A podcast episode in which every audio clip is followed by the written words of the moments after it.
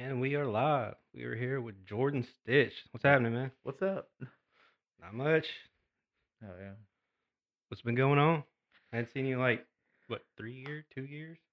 Yeah, last time I saw you, you came to a show at uh Live Oaks in Monroe. And that was the first time I'd seen you, yeah, in years. Yeah, and probably years before that too. Like I think you were probably still in school last time I seen you before then. Wow. Yeah, probably.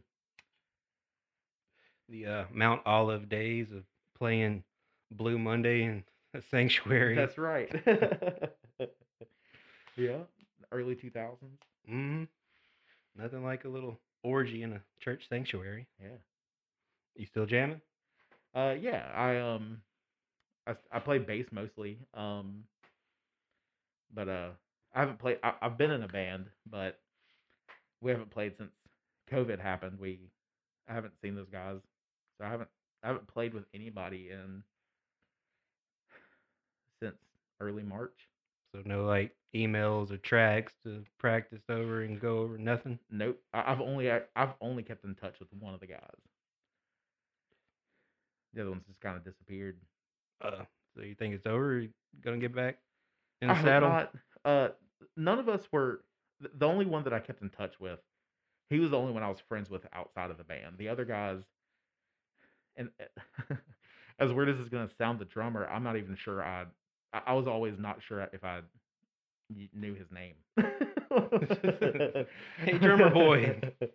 Yeah, I mean, I knew it was like Clayton or or something like that, and I, I think that is his name. But it was kind of a joke between me and one of the other guys. Like, is his name Clayton? Is that it? I, I don't quite, I don't remember. You playing bass, still doing that. Say he's learning a new technique. Uh, yeah. Um, so most of the time I've been playing bass and and just music in general. I've mostly been playing uh more rock based music, so punk, metal. Um, I listen to a lot of ska, so I try to do some reggae lines. So there's like some walking bass lines that I've learned, but mostly I played with a pick and just kind of a fast, aggressive style. Um, but a few years ago, I started listening to more EDM and funk and like disco inspired music. And uh and anyway, I was like I kept obsessing over these bass lines and I was like, I need to learn these. I'm I'm a pretty decent bass player and this is a completely different style of music that I just I have no training in, no experience at all. And so I I put down I put down my pick and I started using my fingers more and I started trying to learn that pop slap style. And so I don't know, it's it's been an interesting experience, especially since we have so much extra time inside with COVID. Like people aren't I mean some people are still going out and hanging out and doing the social thing, but I've mostly been staying inside and so it's given me something to do. Learn a new skill, why yeah, not? that's right. And I've got I mean I've gotten a lot better. So I've been doing the same thing. I've been uh trying to learn French during COVID. Why not? you know. Oh, well, that's neat. Um, Brian, he's learning French, so that's pretty cool. Yeah, he's the one that kind of got me into doing it because I started off wanting to learn Mandarin, and I started Hmm. looking it up, and then I discovered there was like over three thousand characters in Mandarin. I'm like, mm, try something else because this ain't gonna Right. work. I was like, French, that's cool. You know, that'll make some panties drop. Why not? yeah. Yeah. So has it worked? Have panties dropped? work? Yeah. I mean, why not? Learn something. Yeah. Well, it's kind of weird that you're going down this funk road because I've been doing that with drums. You know, I've been in the rock and metal drums for a long time, but I've been catching myself watching like uh, reggae videos and uh, like funk videos and trying to get that down. And I think the last time we were here doing this podcast with Drew, oh, we're we're at Drew's place, by the way. So props to him for letting us use the space. Yeah. Thanks, Drew. But uh, he asked me, he's like, uh, "What would you think is the hardest drum style?" And before he finished the sentence, I'm like, "Latin, hands down, Latin." And I showed him some Latin drums. I'm like, "God, I wish I could do that." They're just octopuses or octopi or whatever it is. So the You're a, you got an English major, right? what is it? So uh, the reason people say um, the plural for octopus is octopi is I think because of their knowledge of cactus and cacti, um, being the plural form. But the thing is, the word cactus is uh, Latin in origin, and so they pluralized with that the cacti, the I. Um, octopus is Greek in origin, and so octopodes or octopuses, Pods? octopodes, Could that be uh, southernized into pods? octopods, maybe. Got them octopods. Yeah, Which. English, it's a mixture of. I'm learning French. and I learned how the whole uh, Anglo-Saxon thing came in it. It's, Sure. It's uh, English is part Romantic, part Germanic. Yeah, I, I think it has most of its origin in Germanic. Germanic. Yeah, that's the short term. That's why we have such short words. Right. Yeah. Okay, so internet was right for once. and what was it?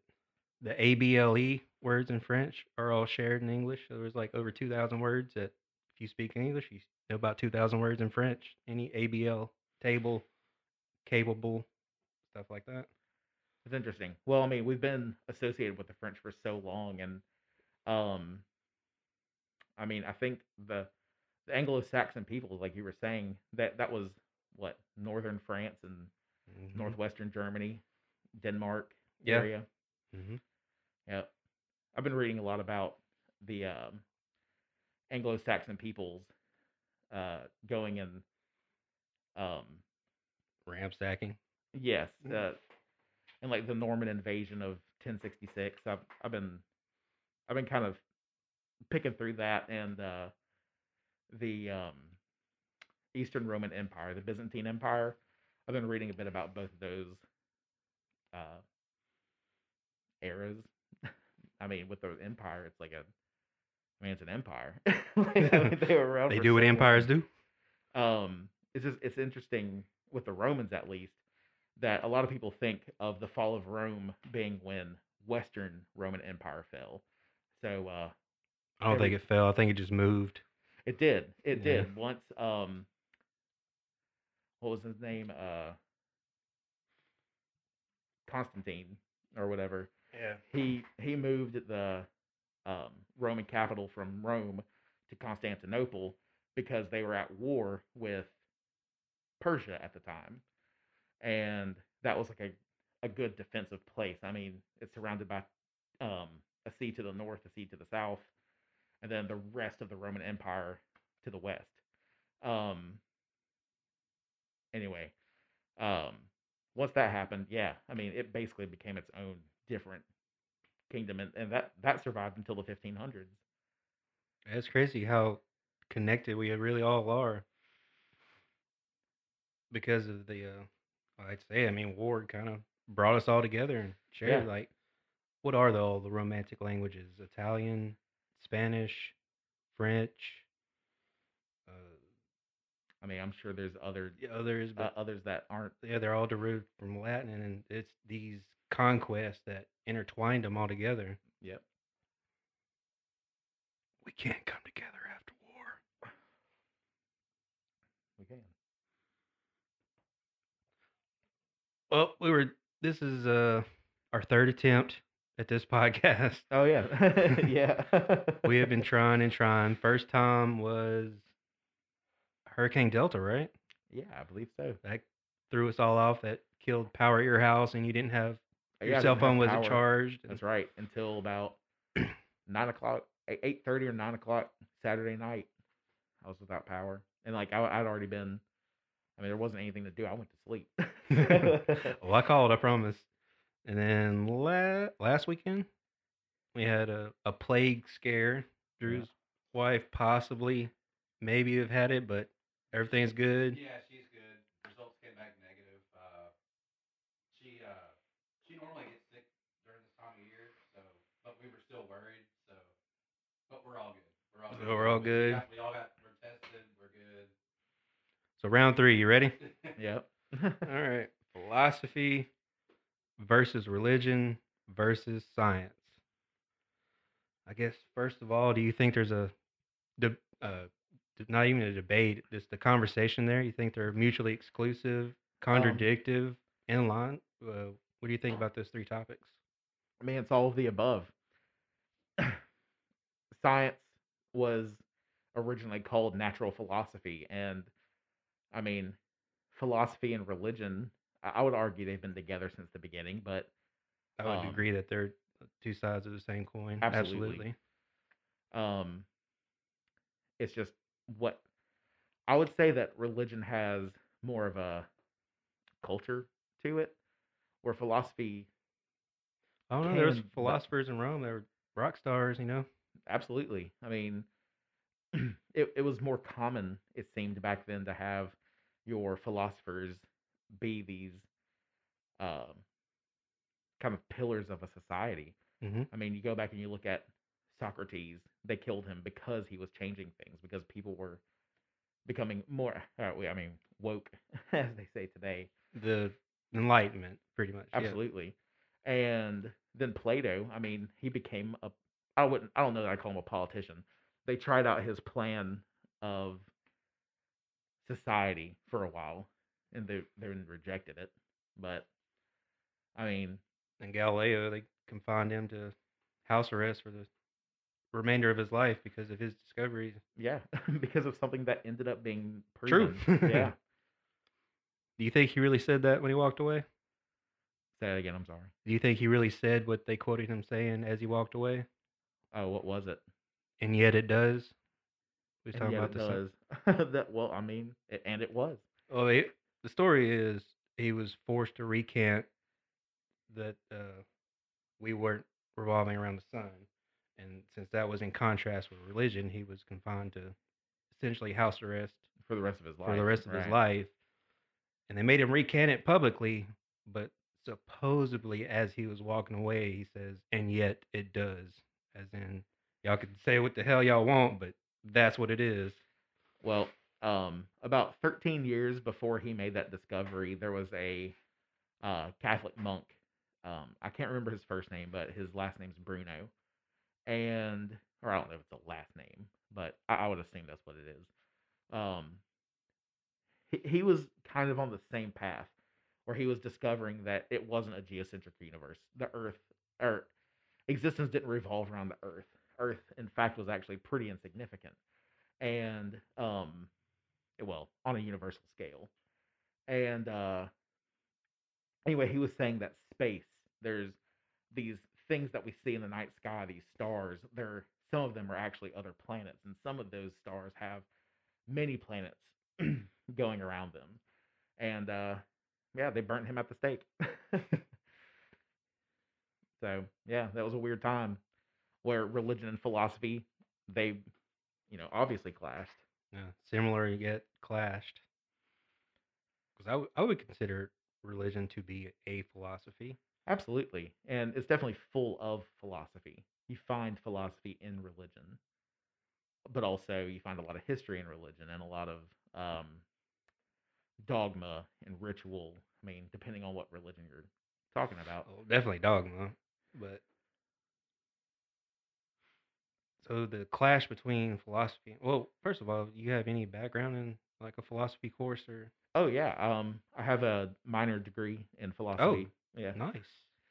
when you when you're an English major, you have to have a uh, secondary study, and I picked philosophy. A professor came to UAM that, like, I was getting into philosophy at the time. My friend Brian was getting into philosophy at the time, and then this professor, like a ray of sunshine falling on this dismal, bleak earth, a philosophy professor came to the college I went to, and um, and, like I worship this guy and I mean he was a rock star, still is from what I can tell at UAM. But um then we ended up hating each other. it's so it's so strange. Two minds clashing. Yep, two minds clashing, and it was religion over philosophy. Oddly enough, Wow. ironically enough. But um, but yeah, so I do have background in philosophy. I have. I don't, I don't quite know how to how to say this, but I've studied philosophy a lot, and I've pondered philosophy much more. Um, but I, I haven't kept up with all the different like current theories or what have you. Um, I mean, what I have is effectively a minor degree in philosophy, so What's your uh, background in religion? I was raised uh, Southern Baptist. Same. Um, yep. And uh, but my father was raised Irish Catholic. He Ooh, he grew up in Chicago, and I that's a clash. yeah, it was a clash. Um, and it definitely caused a tear between uh him and his his mother at least. Who I've seen pictures of her in a habit. She almost became a nun. My paternal grand grandmother. Um, Well, we're all glad she didn't. Yeah, well, I certainly am. but um but yeah, um so I do have a little bit of Catholicism in my background, but I wasn't Catholic myself. And then yeah, I grew up in a a Southern Baptist church. And I think that's appropriate to say I grew up in it. I was very much a part of that church. Um but yeah, no more. No more, so you don't you don't believe it anymore. Uh, yeah, I I would personally describe myself as an atheist, but I think some atheists would describe me as an agnostic. Um, so I don't know. I guess somebody else's somebody else's perception of me, I guess, is gonna have to be the Well, those wishy-washy agnostics determination. Oh yeah, or like, you know. Well, here's the thing. In the podcast I done with Matt, which is going to come out in two weeks, he asked me what was the difference, and I told him like, you know, Gnosticism, and I'm sure you already know this, is a question of knowledge. right. Do you know a God exists? Do you not know? And theism is a question of belief. Do you believe a God exists or do you not believe? So I would be a textbook agnostic atheist. I don't know and I don't believe. So the ones that are just out there saying agnostic, they're not hip to the cool people, you know. Oh yeah. no, I ain't gonna be an ass like that, but um, yeah, agnostic answers half the question. right. And, and I mean, and that's the only part of the question we can answer right now. Well, no, we can answer atheist question because that has to do with your opinion, your belief. Well, I, I guess I meant more like we don't know if there's an afterlife until we die, Yeah, that would be the Gnostic part. right? So I, I guess I'm just saying like that's why I think some people may would consider me agnostic, and and I mean, and by definition, I guess it would describe me because I I don't know. I We all are agnostic unless somebody is squatting on the greatest scientific discovery of mankind out Sure, there. Absolutely. I think it's a safe bet to say that we're all agnostic. Yeah. Yeah, absolutely. Uh, how old were you when you made that decision? Uh, it started when I was 20. Oh, you were a late bloomer then. That's interesting. I clutched to the teat of Christianity for a very long time. It was one that I didn't want to give up, and in fact, when I did, I suffered. Uh, I guess what the- the psychological term would be like an ego death. I, I was very unsure of who I was. Uh, very directionless at the time. Um, Naturally. Yeah. yeah, and I, I I suffered some like manic issues because my brain was just firing off. Like I would come to this realization, and then like the direction would just fragment. There's just like, oh, but what about this, this, this, this, and this, or like it answers this question, but it raises this one, and um, anyway, my my mom who her, her background is in psychology. I mean, she was like, Jordan, you're you're manic. you need to stop asking yourself these questions. But she had ulterior motives. She's very much a religious person, so she just she knew I was heading down the road to atheism and wanted to stop that. So Was there a particular argument that changed your mind, or was it an accumulation of a lot? so what I was trying to do was um I was trying to become a theologist, I guess, in a way. Um or uh, well, in practice, n- not not Not a professional, just right. Yeah. Okay. Um, but uh, basically, I was trying to fit in all that I was learning about philosophy into my religious beliefs at the time. Um, I've always questioned things. I've always had a skeptic mind. Um, like I remember being in RAs or youth or something. I, I was I was pretty young, 11, 12, 13.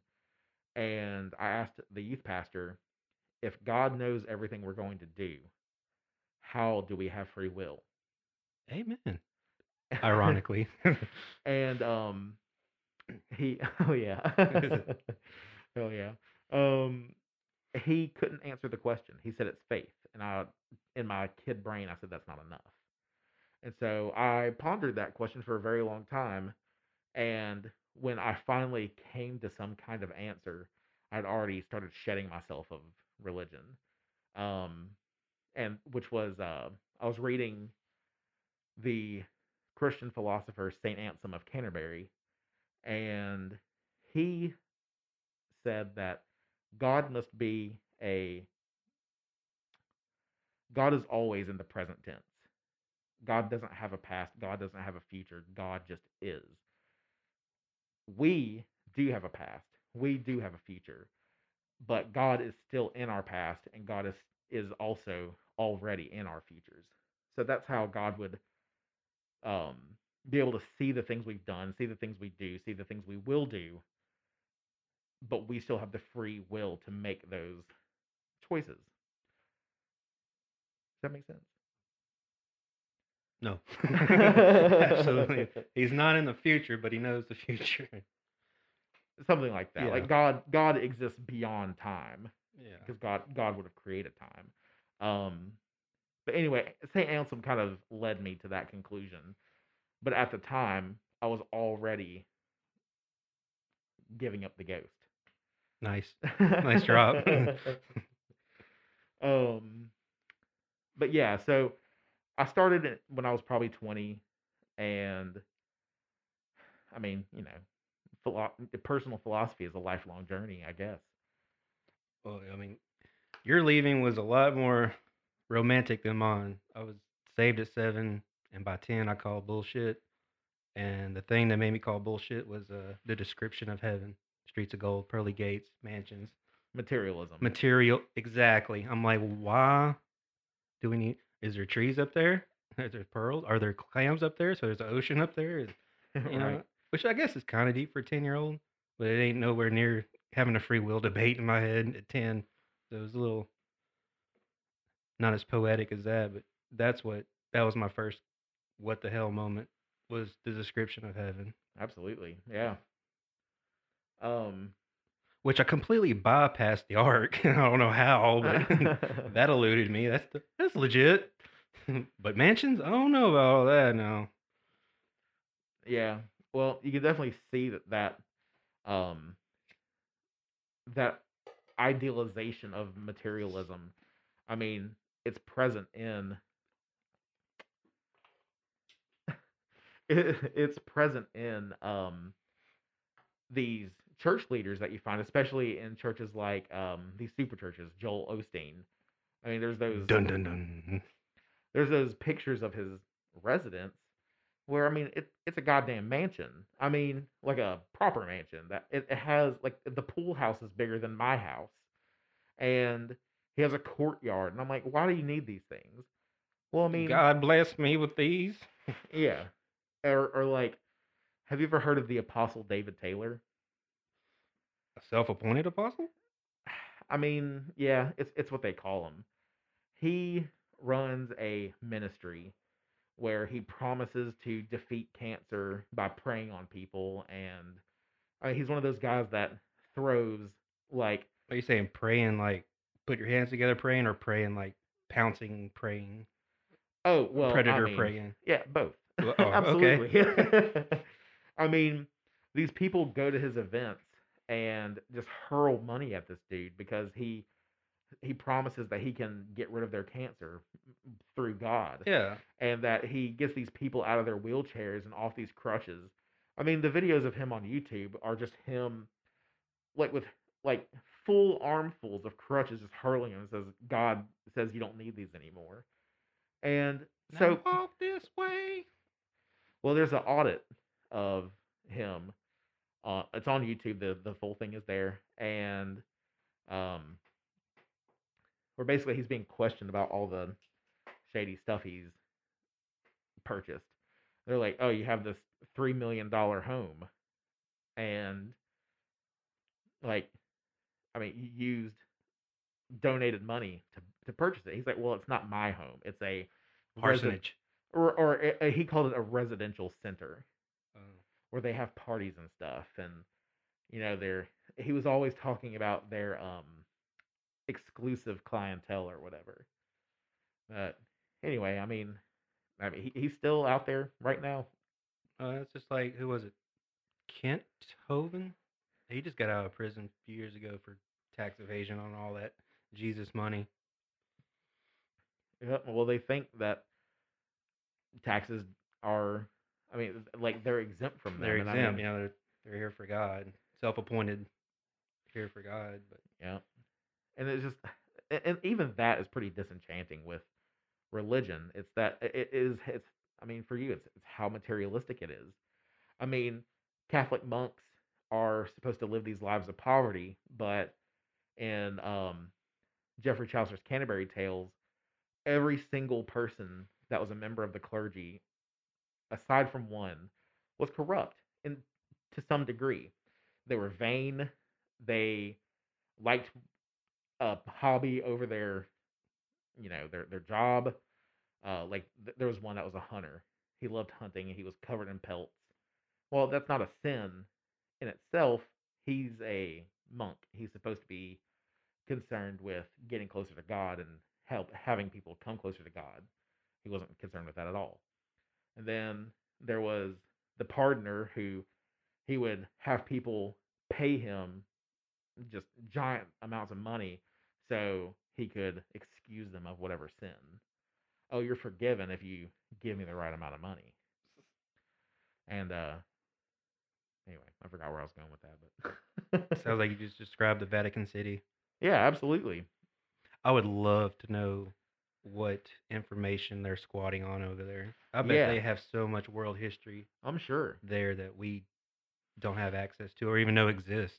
Yeah, well, we we do know that they have that um forbidden text library.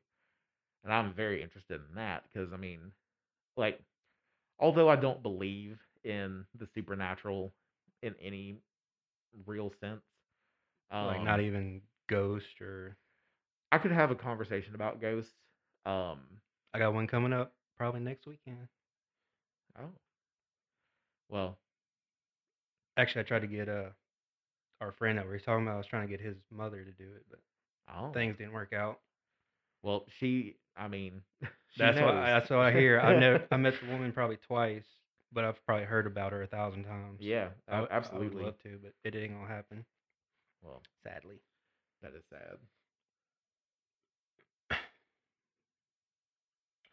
Well, I mean, we're talking about the vanity of the church, but here in the last five years, maybe there's been this new narrative of people saying it's not a religion; it's a relationship with God. Do you, or Jesus? Do you- are you buying that? Well, um, in terms of psychology, I would say they definitely get some kind of benefit for believing that. Um, there's a there's a concept, and I mean it does have some scientific backing. Um, have you ever heard of tulpas? No. So a tulpa is kind of like a a personal deification of something. You can so in in the study, and, and I don't remember all that much about it, but um, like who did it or what? But I think I think what he did was he created this god, and he knew he created. I mean, he consciously created a I think it was a fox, this fox god, and he prayed to it. He thought about it. Um, I think before he ate dinner, he would like give thanks to it, and he knew that he made this thing. But after months of doing this, he did start to believe in it. If there was something ha- coming up that he was nervous about, he would pray to this fox deity he created and feel better about it. And if he, if you know, he got through it and succeeded, then he like felt that it was helpful. That fox god was helpful to him. So he knew that this thing was not real, but he felt the positive benefits from it. People do that all the time with Christianity. You know, they say it's it's about Your own personal. Jesus. yeah, their own personal yeah brand of Christianity. Um, because people are going to give thanks to this thing, but what about when something goes wrong? Well, they say it's part of his plan. His will, his plan, yes. Um, and I just I think that's a cop out. Oh, absolutely. I mean, you you into uh, comedy at all? Uh, sure, You know, George Carlin. absolutely. You heard his bit about that whole shtick Um, I mean, I'm sure I have. about prayer and you know what's the point of being all powerful and mighty if uh, a person with a two dollar prayer book can come back and just fuck up your plan? oh, sure. So what's the point of praying? It's either gonna be His will or not anyway. So there's Yep. no point in praying. To kind of put a nail in the coffin in prayer. Yeah. I mean, he was George Carlin was pretty genius about his critique of believing in a god of any kind, one that cares, at least. I loved his style of he didn't just present the problem; he also presented an alternative Sure. to the problem, which you don't see these days. Even in like music, for example, you get some political punk band or rock band, and they're just gonna whine and cry about the system, but give no alternative or something like that. And I think we should start doing that as musicians and start writing about what could be instead of what is. Hmm. So, kind of a um let's let's create this utopia, this this or utopic idea and kind of strive for that. Kind of try to get don't don't worry so much about the problem, worry about the solution. Hey, the solution, yes, Yeah. because we're like all that. aware of the solution. I mean, we don't need you know System of a Down to get up there and tell us that the system sucks. We're- Yeah, we're pretty it aware. yeah. Um I forgot who said it. It was a quote. Uh, Complaining without an alternative is just bitching. Yeah, I mean, and it is. I was listening to uh the uh Joe Rogan and Ben Shapiro podcast um that happened two, three months ago. And and I thought that was a pretty decent Royal Rumble, right? Like you got this guy that's kind of more liberal, this guy that's much more conservative. And um they were constantly just bouncing off of each other like well this is the problem. It, it is a problem. They agreed a lot on these are the issues and then it was like but what's the solution? And i mean they always had like oh well here, here's the answer to the question but how do you get to that answer? And so that's sometimes the the issue we know that it needs to get better but what are, what's the proper avenue of that and that's where people start to disagree Absolutely. I mean, even even within religion, you find. I mean, think about all the different denominations of Christianity. All Thirty thousand. 30,000? Thirty thousand, according to an Oxford study. That's fucking nuts. But you see that. I mean, I grew up in that Southern Baptist atmosphere, and uh, every summer I would, most summers, I would go to a a camp in northern Arkansas, and we were all, well, you know, I don't know if it was just like a Baptist camp, but I thought I always assumed it was mostly just Southern Baptist people at this or churches at this camp, and um, you know, some people would raise their hands. I was never in that. The church I went to never did that. So in language, they would call that like a dialect or a pidgin, and I wonder if it's enough from that Oxford study to say, oh well, that's a different brand of Southern Baptism. That's whatever.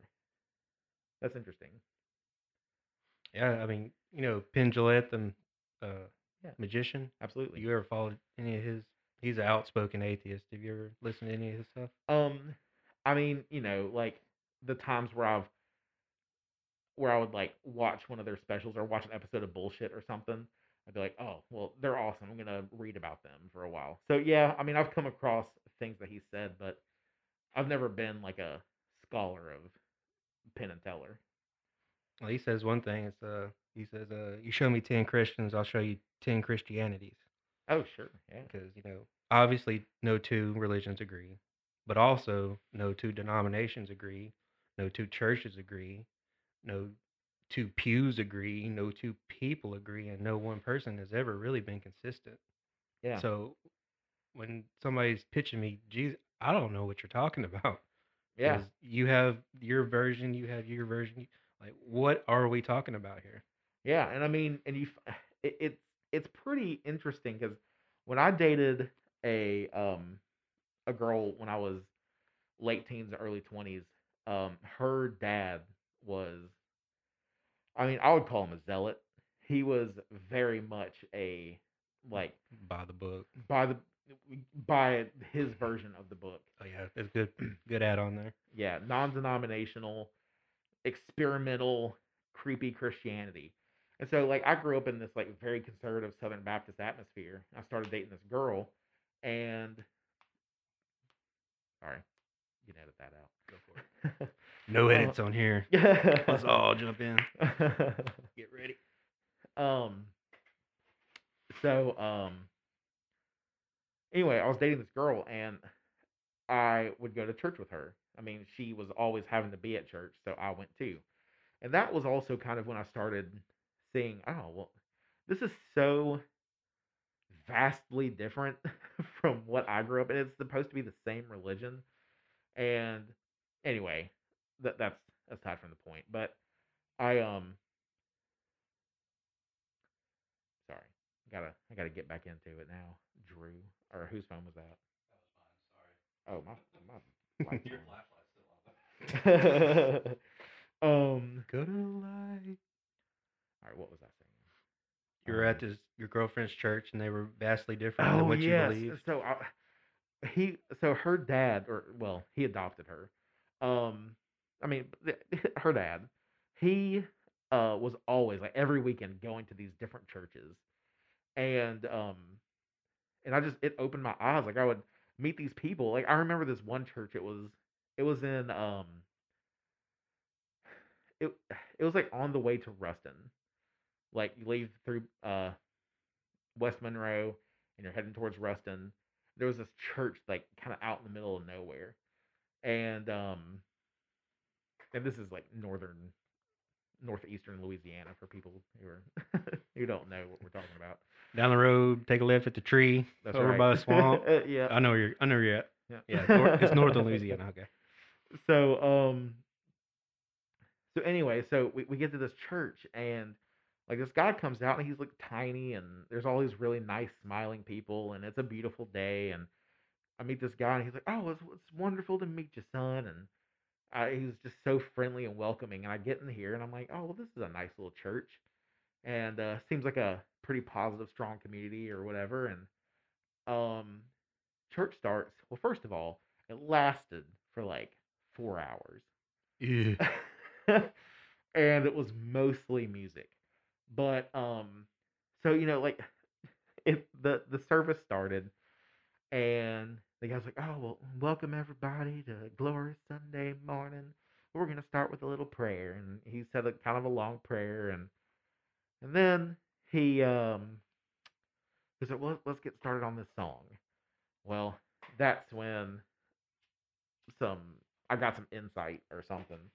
It was I mean, chaos ensued. like the song starts up and these people start screeching and and like speaking tongues and running around the church. This one giant lady. Like I'm a big old dude. This lady was bigger than me. And she was running around the sanctuary with these streamers in her hand and just like screaming and I, I mean Thank you for the picture. it, it was i mean it was amazing and it was glorious to behold this but like not in the way they mm. intended but they were speaking in tongues and writhing on the floors and i mean it was frightening.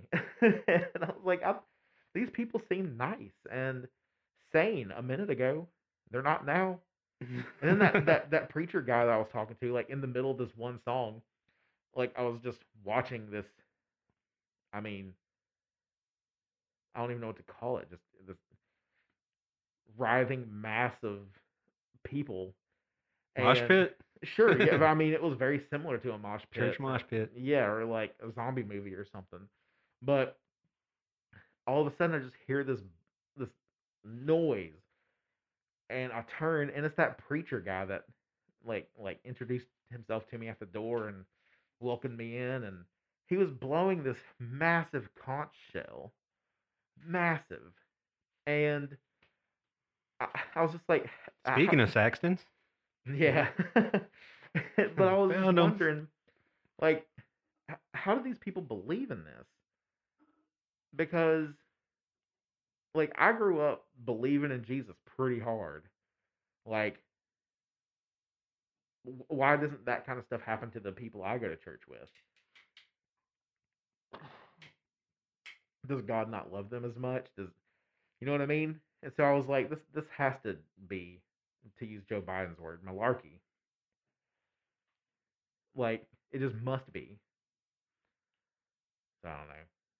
so that was like a big question of this is so different, yet we're supposed to be on the same path. But Yeah. yeah, I mean, uh, yeah, it's like we're the same thing. Like, like my grandmother, who was almost a nun. I mean, she was devout as fuck, but I never saw her writhing around on the ground because the Holy Spirit, because the Holy Spirit touched her. Mm-mm, Catholic Church is pretty boring. Yeah, I mean, it's I'll say uh, to the uh, yeah, you can just sit there and listen, take it, and watch the show. yeah. Well, it was definitely a show at this church I went to with my ex girlfriend. But anyway, But then you can like contrib- attribute that to like the rest of the world of so many cultures and so many actual different religions, and yeah, you can apply the same thing as absolutely. like you know the biggest religion in the world is uh, Hinduism.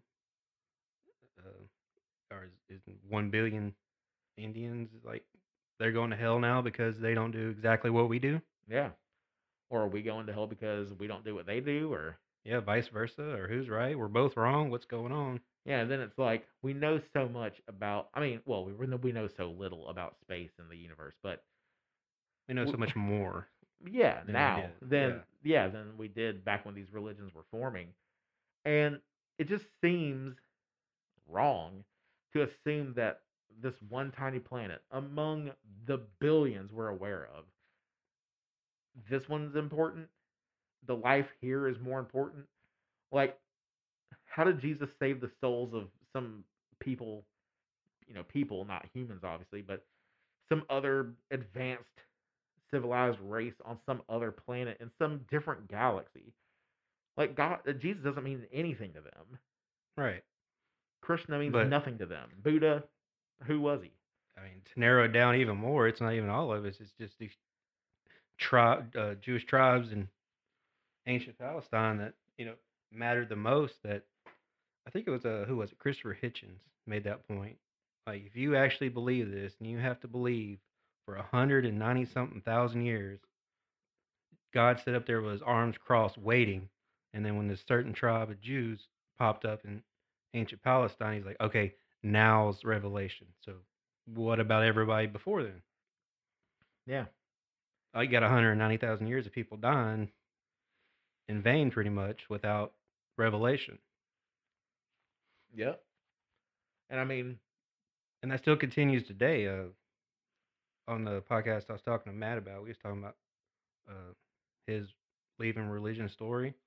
And I was telling him uh, while I was studying French, you know, I was going to do Mandarin at first. So one of the first YouTubers I found on Mandarin was this guy named, uh, I can never say it, Zalma, white dude. Uh, he done a video on the 10 hardest religion, uh, religions, 10 hardest languages in the world to him. And number two was this tribe on the Amazon. And the story is, I, uh, what do you call them? The people that go and try and convert ministry, or not a ministry, a uh, missionaries. missionary. A Christian missionary went to this tribe trying to teach him, uh, tell him about Jesus, and he was there for ten years, and he discovered they have no concept concept of abstract thought. They cannot conceive that.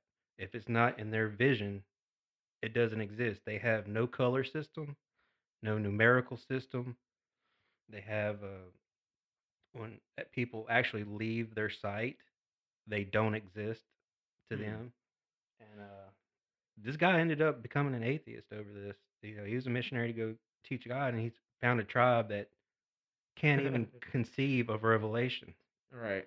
So even today, there are people that have gotten left behind. So how do you explain that? Or how does a religious person explain that? Yeah, well, in um in Catholicism, those people are not allowed into heaven. They go to purgatory and stay there. They weren't wicked. If they weren't wicked people, they don't go to proper hell. They just go to a realm of hell that isn't punishment. Their punishment is that they're not with God. Um, Christians, I guess they just assume, or you know, Protestants, I guess they probably just assume that those people go to hell. I mean, and, and even within Catholicism, again, you know, uh, unbaptized children, they go to limbo, which is another subsection of purgatory, or I always assumed it was. Um, but yeah, I mean, it, it, it just seems like a like a shitty deal. Like you you had no way to even conceive of some deity that didn't present itself to you in any way, shape, or form, and now you got to be punished because of that. And made you that way and put Yeah. you in that position. So basically, he was calling the shots or calling the end game before you you don't even have a chance. Yeah, He's already decided who goes and who stays and who does this and who does that. Because here in the Western world, there's a church on every corner. It's handed to us on a silver platter, but there are still places in the world where they have no idea, and to no fault of their own. And you're gonna, I always, I just don't see how somebody could like, you know, like keep that logic that this is real, knowing that situation. Which is one of the great things about internet is it broke us out of our um, confinement of our immediate world, and now we can explore the bigger world from a confined space. And uh, I've said on this show several times that I think religion's biggest weapons have always been fear, I- isolation, and ignorance. And Oh, absolutely. internet killed all three of those. And now we can, ins- now we can talk to each other. Even like I've been on message boards with people in the Middle East, and they're you know, it's it's religion is dying over there too, just like all around the world, because now we can talk to each other finally and realize that something ain't right. yeah, yeah. I mean, I mean, yeah, b- because of the internet and and and college also. I mean, just going and meeting different people that believe different things. You, if you get to know those people well enough, they kind of start to realize like, oh, well, this is like kind of the similar shit that my parents said to me, and like I think we're seeing a lot more people become agnostic and atheist Oh yeah, I mean, because of the internet. like we're one of the very few industrial nations left that has over fifty percent uh, theistic belief. Like most of the modern world, like I think the Nordics are probably ahead of the game up in like the eighties, ninety percentile atheist. Well, they're ahead of the game in so many different ways. Oh yeah, in in a lot of ways. We could talk politics about the Nordics and middle class a lot, but uh, yeah, I mean even in Europe, it's declining, and even in the United States, it's on the decline. And I think it's because we finally got the chance to talk to each other and live outside of our immediate circles. Yeah, and I mean, it's you know, people when they talk about America, one of the things people are proud of with America, it's one of the things that I'm proud of to be an American for, is that we are this like kind of cultural, Melting pot of the world. yeah, yeah, like a, a cru- yeah, I was gonna say crucible, but yeah, the melting pot. I mean, people, same thing. yeah, um, but um, it's a step towards what I would consider to be a good thing is globalization. Um, now I know that's a hot topic, but um, Well, not necessarily like imperialism, but just Right. mixing.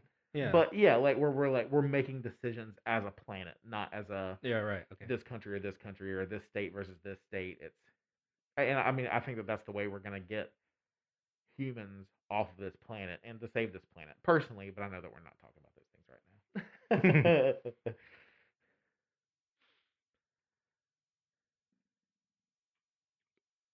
Um, going back to the topic of philosophy versus science versus religion, there's a lot of criticism in science about religion and philosophy. I mean, it's, I think we're all pretty aware of the stake that science is trying to drive through the heart of religion, but who was it? Uh, Stephen Hawking said in his book that he even thinks philosophy is dead as well. Do you think that science really is a better method than religion and philosophy? I guess to put it in certain terms, like r- science is my religion. Um, philosophy is a way to answer some questions that science can't. Like, because uh, where in science it does it say that? I'm trying to think of a decent way to. Okay, like What get your rocks off?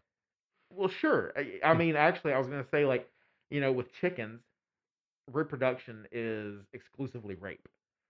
I mean, roosters rape the hens. They, I mean, I've I've had chickens myself. I've seen it every day that I had those chickens. That it was just, I mean, horrible to witness. I mean, like concerning, really. And Or like bears eating young cubs just to breed again, or sure, just it's, I mean, monstrous things. teeth and claw of nature. Okay. But humans, we're like, no, that's that's wrong. We can't do that to other humans. Well, I mean, I'm not advocating it, but why can't we? I mean, it, it's a philosophical question. Science says it is okay for reproductive purposes, but you know, chickens they're not worried about like, oh, where are the hens' rights? I mean, maybe they should be, but Wouldn't that be a argument from incredul- incredulity? I've never even. uh, What's the word? argument from ignorance? Like, uh, Oh, so like because the chicken isn't aware that it's no, like you're saying science can't. I can you say it can? It might. well, I mean, We just but- because we don't know yet. But it, is it but, pro- but are could. ethics is morality a scientific question? is morality even real? I mean, yeah, but I would argue that that is a philosophical question, not a scientific one. That's what I'm saying. That could be an argument from ignorance. We may not have answered it yet in science, but it may be a possibility with neuroscience too. Oh, if we sure. unlock the brain a little bit more and understand more about it, sure, I could. We could probably figure out what makes you tick. Our perception of ethics is it, it does have a physical process to it. Oh, I mean, absolutely. I mean, like people that um, I, I was, I- I don't, I watched a 15, 20 minute video on YouTube about um a study where people were um trying to figure out what what is a left person's um brain doing versus a and not not the left side of the brain, but like a leftist person versus a right person. So liberal versus conservative. How are their brains different? And they found that basically their brains worked fucking different. Like I don't remember what they said about the liberals' brains so much. Um, but with the right, those people had a, uh larger than average amygdalas, and there are amygdala, and the amygdala in our brain is associated with fear. And so conservatives fear things, and it may not, you know, Well, there you manifest in that way, but I mean, there you go. I yeah, th- they're, science has they're figured out why you fear. Yeah, So, like, well, could it definitely get to the that this- but is it bigger because they fear or is it big and then because of that they fear I don't know. Like I said, that's a answer we don't know, but could science answer that? sure i mean yeah I guess so i mean because it, it's trying to Yeah. So, uh, so are science and philosophy the same they definitely you know it, it's like the multiverse theory like there's like some blurring there I, I definitely got a negative uh, view of philosophy. Hmm. Um, and I think it's it's like an adolescent version of our attempt at science. it's so to speak in a way because science definitely came before philosophy and religion because science is just the observation of the natural world. So when the first human viewed the world and manipulated it, that was science. Because by the time philosophy got here, we had civilizations, construction, food, clothing, shelter, uh, weapons, in that sense. So So so you're saying you view philosophy as the separate thing, or or what you said? Yeah, it's like a dumber version, like a light version. Yeah, but I'm saying it's a light version. But I'm also saying science. You know, because a, lot of people I talk to about this say that philosophy gave birth to science, and my argument is no. The first Neanderthal that grabbed a rock to smash a clamshell was a scientist, because that is science is the observation and manipulation of the natural world. Now, as far as a school of thought, yeah, maybe, but no, science is a human attribute that was in us from the beginning. But what about when we started thinking about okay, what is wrong for a society to do? What like what? Well, at what is wrong? You know, uh, that's what I think. Yeah. Okay, here's you're probably not gonna like it, but here's my view on philosophy. I think it's pseudo intellectual mental masturbation of a bunch of cork sniffing assholes. Hmm. I think it's a hypothetical at best, and it's definitely subjective. So if something is subjective, then it has no bearing on the natural world. It's your own personal Jesus again. Hmm. But is it is it okay? So you have this kind of like Nietzschean way of looking at it where it's like it doesn't actually matter. It's not like ethics and morality are human constructs. Or well, Oh, at least as far as we understand them. So you don't are. think there's a universal wrong? no? Like murdering someone. Mhm. You don't think that's wrong? Well, what about the trope of murdering one to save a thousand? Wouldn't that be ethically moral, so to speak? Well, Quote yeah, because it's a greater good issue. yeah. So murder what is not a cut and dry thing. Sure, but what about like okay, so this is like intent versus you know, action maybe, like or result.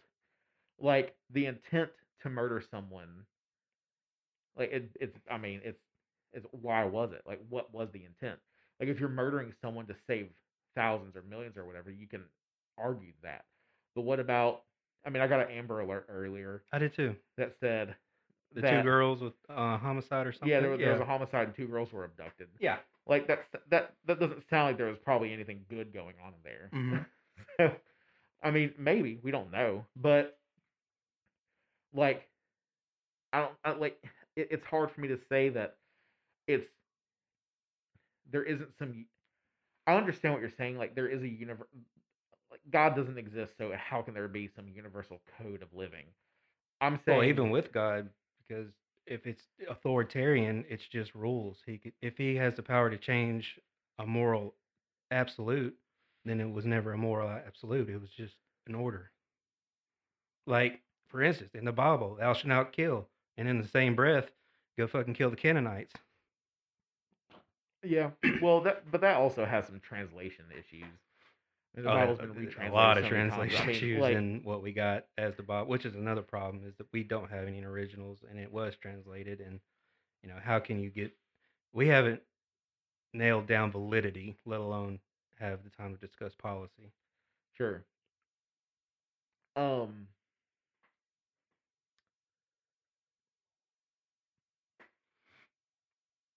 Yeah, mo- morality. I don't know. Uh, there are. Is, is there this concept of order versus chaos?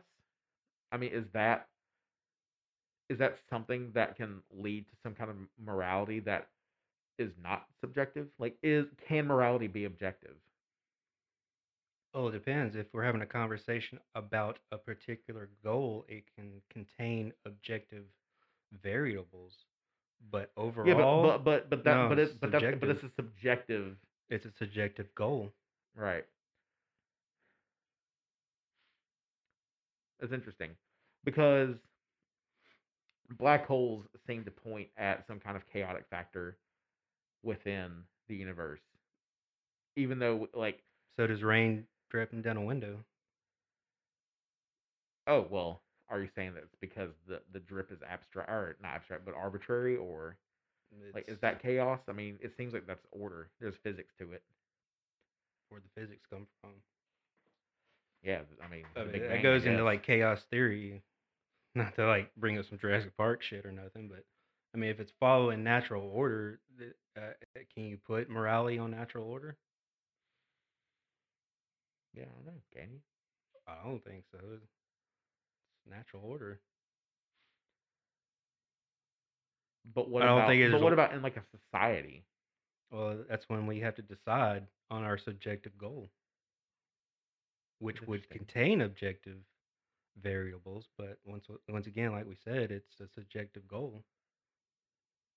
Well, this is that. I mean, this is particularly insightful to me because it's something I've wondered for a long time. Is are there objective? Is there an objective morality? And I mean, from what you're saying, yeah, I, I, I would have to look into it from another perspective. Well, it's like you said But- earlier. I mean, the objective goal is us, and you know, out of all the billions of planets, are we special enough to have the answer to But is an a, a morality? but is something also like morally wrong on their planet? Like, is you know murdering children like is that wrong everywhere? But you're saying it would be because all those societies deemed that it was wrong, Yeah, not that it was actually wrong. Then what's to stop us from doing it? that could go back to our brain. You know, we are a tribal animal, a societal animal, and most societal animals do get along. Rogue ones do not. Yep. So it could just be leftover tribalism. Yeah. I mean, yeah, because I mean, as primates, we do seek some kind of social order. There is some kind of hierarchy. And that's what we're that's where we find comfort. You see it with And it's not always comforting, but well, but- tribalism but, could be but bad. the security is. Like the illusion of security security is. Oh yeah, absolutely. Because because you could be this thing that that is the thing that they say is wrong. Yeah, like now, I mean, we feel protected by our military, but you know, Vietnam, we know the atrocities that we done. Iraq, we know it was a false flag, and we just seem to have forgotten about that. I mean, take that for an example. Was it Obama or Trump that bombed that seven-year-old girl? That was Trump. Trump. Okay, seven-year-old girl gets killed in a drone strike, but some bad terrorists were collateral damage. Mm, Was that mor- moral? Uh, is that moral? One girl died for a thousand. Well, but was it a thousand? I mean, we don't know. I don't know. I mean, that could have been the next 9/11 pilot wannabes, Yeah, could have been. or the next Paris shooting. Yeah, well, I mean, you do you do find that like philosophical conundrum in politics for sure, especially during like a war scenario. Um Vladimir Lenin was absolutely a guy that said the ends justify the means.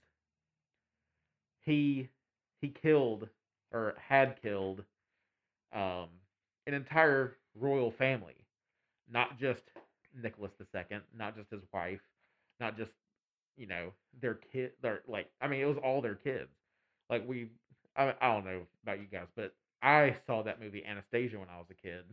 and I thought it was- remember it, but I never watched it. and I thought it was. I mean, I thought it was like, oh, that's awesome. Like this princess could just be out there. She wasn't. She was dead, but she'd been dead the whole time.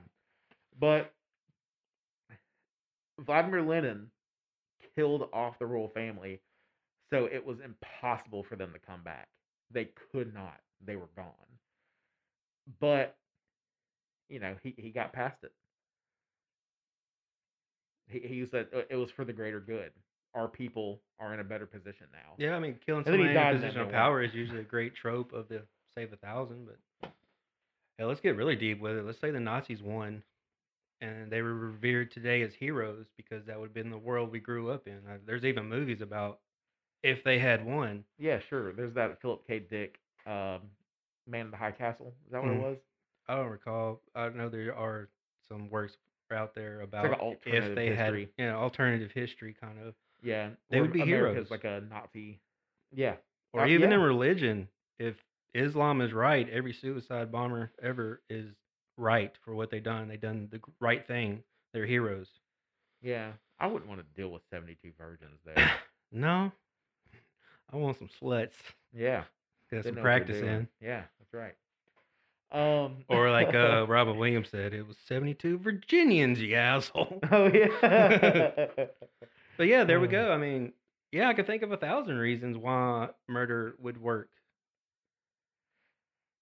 so Should we do it? I don't want to do it. so even though you see philosophy as this like weird stepchild of um science is it not worth considering is social order not or is social moral um moral is, is it not worth Well, that's the thing. I mean, like I said, philosophy is is like mental masturbation is completely subjective. It's your own personal Jesus. So how does it have any bearing on reality when my philosophy and your philosophy can be different? yeah but i mean there's things that we can agree on with philosophy like let's say it's not okay to steal like money from people i mean i understand that there's times where stealing money can be seen as this good thing but you're ultimately doing something against somebody else Like I said, there's that loophole. It's not always, but can can we not call it a scientific experiment? Like, if we do steal, what are the consequences? but Like- even then like those are subjectively chosen Well, it depends. I mean, if i mean if I say I steal from you, you for it in some countries you just have to pay a fine I mean, it definitely works out for the thief, but I don't know. That's weird because I don't know. It, it it's completely our morals are subjective.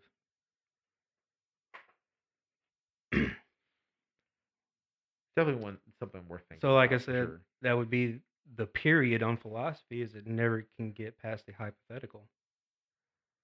but but is it supposed to in all cases Uh, if it's gonna have any bearing on the natural world, then yes, it needs a period.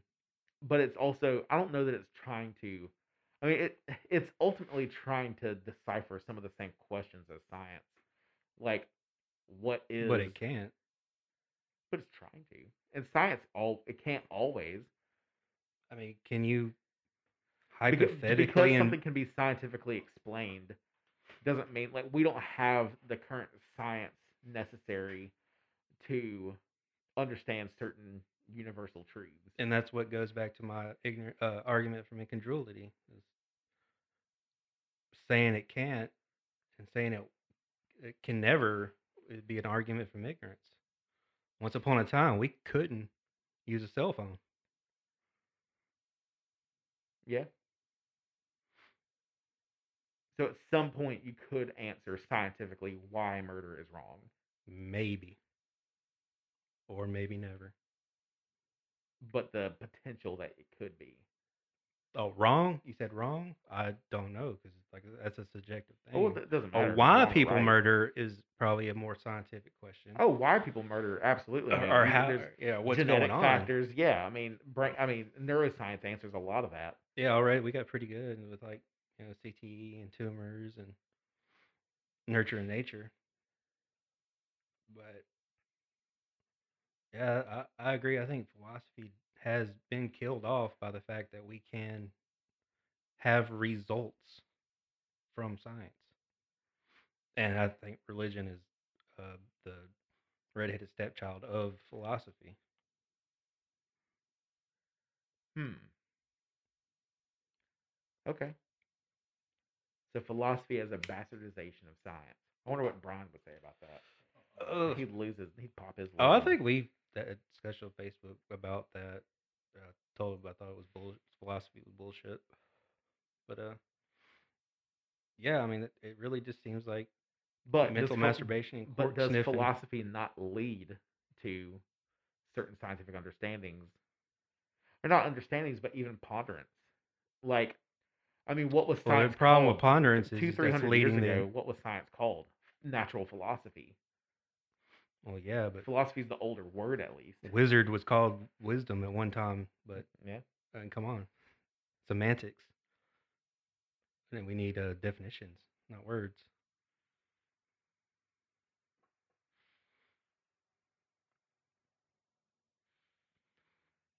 Yeah, I don't know. I, I'm gonna have to think on it more.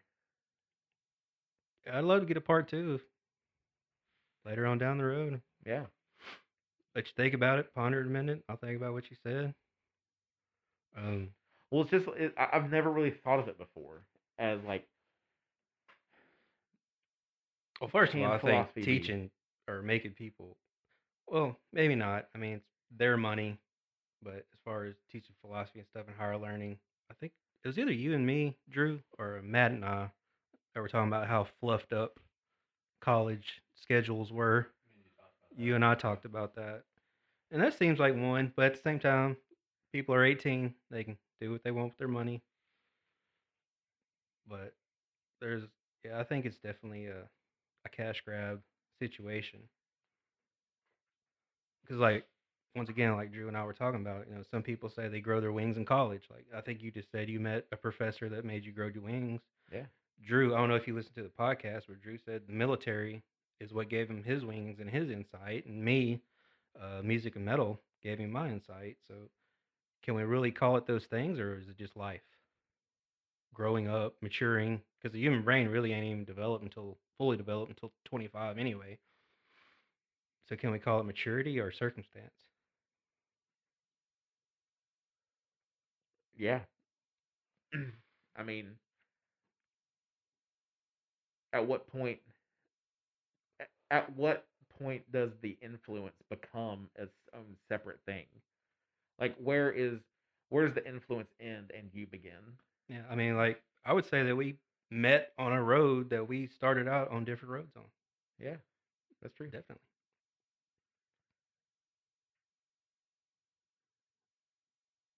I'm still trying to piece together a lot of the shit you're saying. Because it's like, I, I mean, like it's Well, it's interesting. I, I've never thought about it before. Um, I'm gonna have to stand up. oh, go for it. Yeah, you can move that mic stand or whatever.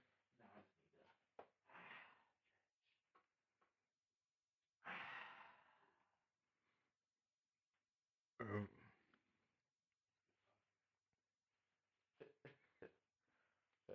Which one do you think will get snuffed out first? Well, I highly doubt science is going to get snuffed out anytime soon. But between philosophy and religion, which one do you think would get abandoned first? You can take time. I think religion will lose out first. I do too, because it makes too many absolutes that can be proven false or falsified. Yeah. I mean, The dogma, pretty much. Yeah. Yeah, philosophy doesn't have that. It's No. more abstract. There you go. Religion you is just like said it. It's abstract. It is because it can it can be applied to so many different situations and you know Mhm. religion just tries to answer those things further. And I mean sci- science and religion are the most parallel Oh, definitely. in that they they they have the most in common and they also have the mo- the the biggest difference. Yeah, the biggest polar opposites. Philosophy, you see it kind of in both of them. Um, well, I do at least. Well, like you were saying about philosophy being a part of science, that's one of the biggest problems. Is in philosophy, you're pondering. That means you're leading the evidence, not following it, and that's dangerous. Yeah, it can be. That's You pretty see- much wanting to wish something. in science too. yeah, You see people that are like, all right, well, this is what I think. Like people who are studying like M theory, string theory. They'll say, okay, well, there's these. I'm pretty sure that there's these different universes where we exist in them, but there's slight differences. And I don't know that I agree with that or disagree with that. I think it's a neat idea, but I can see I can see how it could be a thing. But you see um, how that is leading the evidence. It so is, It, it- could yeah. totally be wrong. You're, you're looking specifically for answers to that question, and you're you're not. You're like, all right, well, this thing is damning to my evidence, so I got to push that aside. Got to flick that away, and that, I mean that's a religious thing. Like a if- religious thing. How? Because it it it requires faith Okay. and science. You don't need to have that kind of faith in science. Yeah, I never really thought about it like that, but you know, using philosophy and science is faith. When you're leading the evidence, you're hoping for something you're it's not evidently true. That's that's but pretty good. but you're also that's the only way you can create a hypothesis in the first place. Is you're saying, I think this is the thing. I think this is what I what this is. Well, no, I mean there would had to have been something evidently there to lead you to that, or else we can just say "You know, my hypothesis is that magic pixies are in the garden.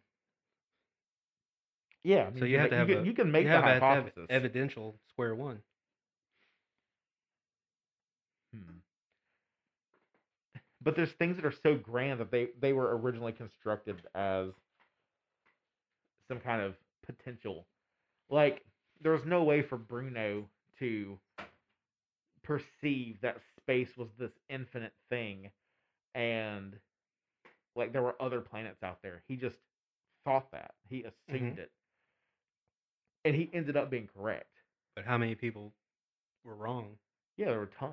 Exactly. Um I mean, that's like the that's the blind squirrel analogy.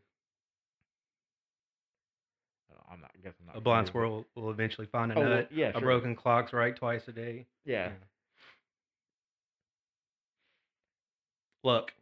It was luck. luck that he was correct in it, Yeah. but he still thought it. Like he still wondered about it.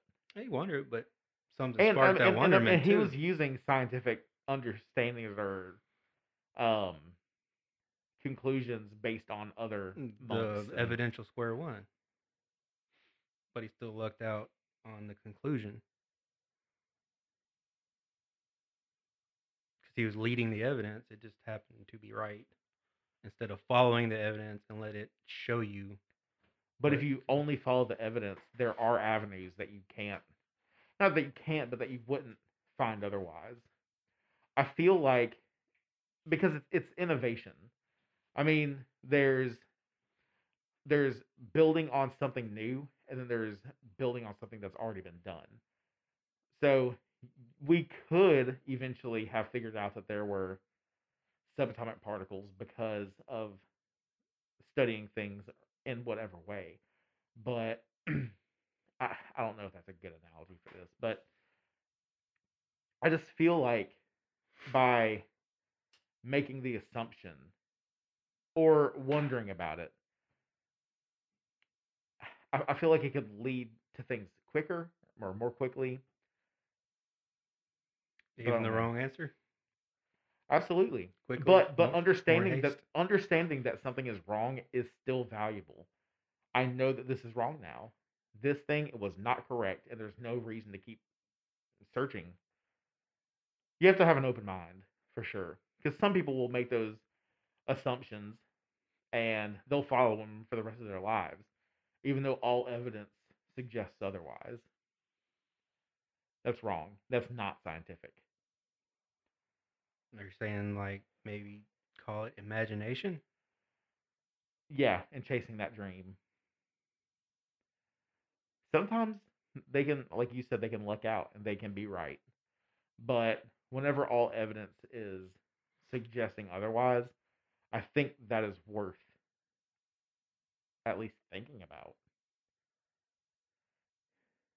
Because you can be wrong. Being wrong isn't like, there's nothing wrong with being wrong. you know what I mean? But I mean, if the steps of the system can lead to different conclusions, then by definition, it's not useful. But are some of those are are some of the things some of those conclusions are they easier to get to? Like if you find multiple solutions to the same problem but one of them is like a point a to point b but one of them is a point a to b to c to d to e you know what i mean? Like you can you can find all these answers to these questions but you can also find quicker solutions you can find or better solutions even. Um because quicker doesn't necessarily mean better. Um, yeah, I don't know.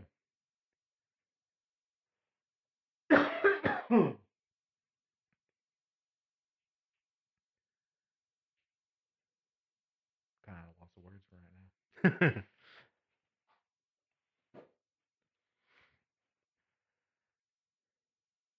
well, I mean, can you give an example of something philosophy has contributed to the growth of society? Like, if I was saying, give me an example of science, I'm like, here, a podcast, microphones, computer, interface, lights. Have they ever built any? I mean, has it ever created anything? I mean, Or is it even supposed to? well, but I mean, but you would my examples you would attribute to being scientific Like, what? um determinations and well, I don't know, like the building of a society, like going from um let- let's say hunter and gatherers. They I mean, like I mean, it, it to me it seems enmeshed science and philosophy. They were like, this is bullshit. We have to keep running around, and every once in a while we'll find a fucking mushroom that we can eat, and it's okay. But sometimes we can't eat those mushrooms because they fucking kill us. Like, th- they have to think like, what's wrong here? I mean, yeah, that's more sciencey. But then they, once they started collecting the animals and collecting the food and growing the food themselves, they had time to figure out, okay, now we need to stop Leonard from raping all these people. We got to stop that from happening because it's making us mad and we have a bunch of little tiny Leonards running around and that's not okay because they're going to keep doing that shit. So we got to put a stop to that. Well, they maybe they saw some scientific issue where uh, Leonard kills people when he does that. yeah, now we don't have anybody to tend to the animals. Right. So we got to have some we have to establish some kind of order to this. And even though you could make the the argument that science it, it it's a scientific reason that we need to have order. I agree with that because it's productive. Otherwise it would be counterproductive. But I would say that it was philosophy that led to that conclusion. They were like, this isn't working for these reasons, and we need to try to not do that. Well, wouldn't that just be an experiment? And see, that's what I'm saying. Like you, you are seeing that as like this, as as a scientific thing. I think you are. Uh, I think you are blending philosophy with science, and you're just saying philosophy, like it's a lesser synonym. And I So understand that. semantics is Yeah, uh, uh, yeah. I think it is a semantics argument. I I see personally philosophy and science being the same thing. I think they are. Sorry, saw like a moth fly by. Um, I think they are the same thing. But I do agree with you on a lot of like what you're saying for sure. I mean, it all is just science is the thing that's going to answer it all. Science has like tangible logical structure to it where philosophy like you pointed out earlier and i mean i i said it but you pointed it out that it is abstract. It is intangible. You can't say this this philosophical you know reach into the ether like here's this little nugget of truth. You can get it with science. You can say well if there's why. That part of the brain does this weird shit because of that. Cause and effect. Yeah. yeah, because of that, people are alcoholics or whatever. Yeah. Alcoholic gene, uh, uh, psycho killer or serial killers. A lot. Yeah. Yeah, I- I mean, yeah. There's there is always So some if kind we of let's say serial answers. killers, if we attack that from a philosophical perspective, we're saying that you know we're not taking into account the natural processes that went into that. So we would end up with the system where we got today, where we just lock people up, throw away the key, and not do anything about it. philosophically, it was just this is what's wrong. It was a grab out of there, like you said earlier. But I mean, But but, even with scientifically, we could- treatment, like you get a guy that's this serial killer. I mean, you give him treatment instead of instead of prison, he goes to some kind of treatment center where they teach him, okay, look, it's wrong to to dismember people while they're, you know, conscious but they can't move.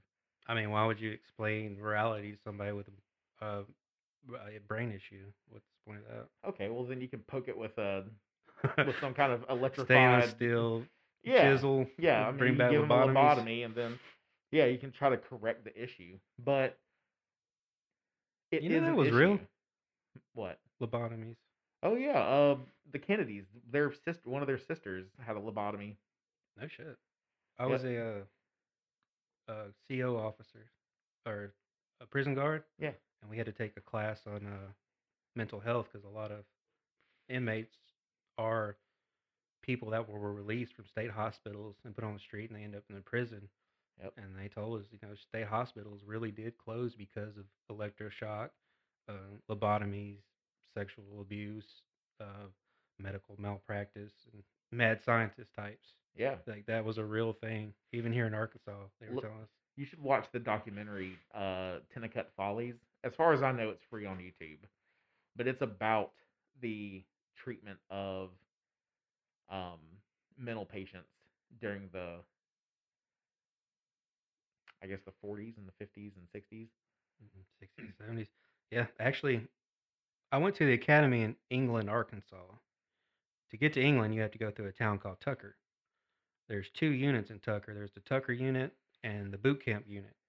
Tucker unit actually has the Arkansas Department of Corrections museum. They actually have all the torture devices and the last electric chair used in Arkansas. All that's up there. And they Wow. told they have like for real crank old school crank phones that they would charge to your balls and crank it up and torture you. It's horrible. I wanted to go see it. I never stopped to go see it, but that that'd be something to see. Well, it's not too far away, is it? No, it took me about two hours to get to England from here. Yeah. So Tucker's probably an hour thirty minutes. It's like right past Pine Bluff. Okay. When you get in Pine Bluff and left to go to Little Rock, and then you go straight in the paper mill straight, you go down there a little way, take that left across the field, and then take a right and go down there a little ways, and you can take another left and get on some back roads, and that takes you through Tucker and on to England. So yeah, it ain't far from here. That's crazy. That made me think of that um place over near McGehee where they had that Japanese concentration camp or internment camp. In McGehee, Yeah, right outside McGehee. during the forties, Uh, yeah, that uh, yeah, that uh, there were two of them. There's Yeah, one, there- and actually- they were both around McGehee. I didn't know that. Yep. I know Carlin had a bit. Once again, talking about Carlin, he was talking about the uh, American uh, Asian concentration camps in Uh, the forties. Um, George Takei, he was uh, uh, Sulu in the original Star Trek series. Um, anyway, he a Japanese American. He went to one of those internment camps. Wow. Well, I, I don't remember if it was one of the ones in Arkansas, but um, but yeah, I mean, I've been to it. It's, I mean, all that you would see on your way to McGehee is this like a big concrete. I mean, it's ultimately it's like a drum, but um, but this giant concrete like structure and a chimney with like some vines growing on it. That's kind of just in the middle of a field. This old steam chimney. Wow. I never knew we had one that close.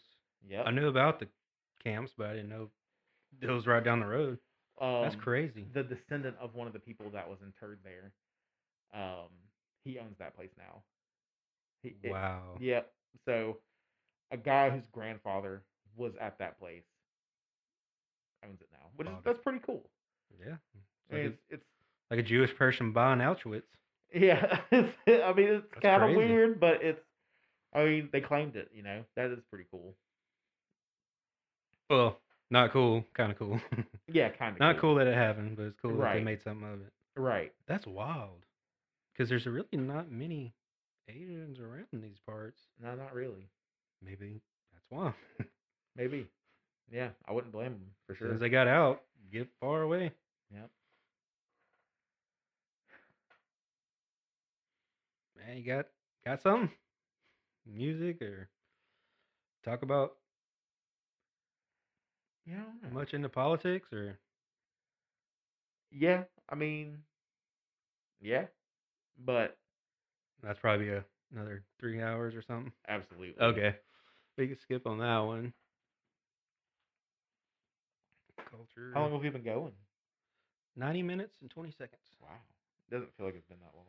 No, it flies. I done one actually it was with this guy. We were over three hours and it like nothing. Would Yeah, you be I don't know. willing to change your mind about philosophy? Absolutely. Um, but yeah, I, I do think it would have to be an update to my to the semantics argument, my definition of Yeah.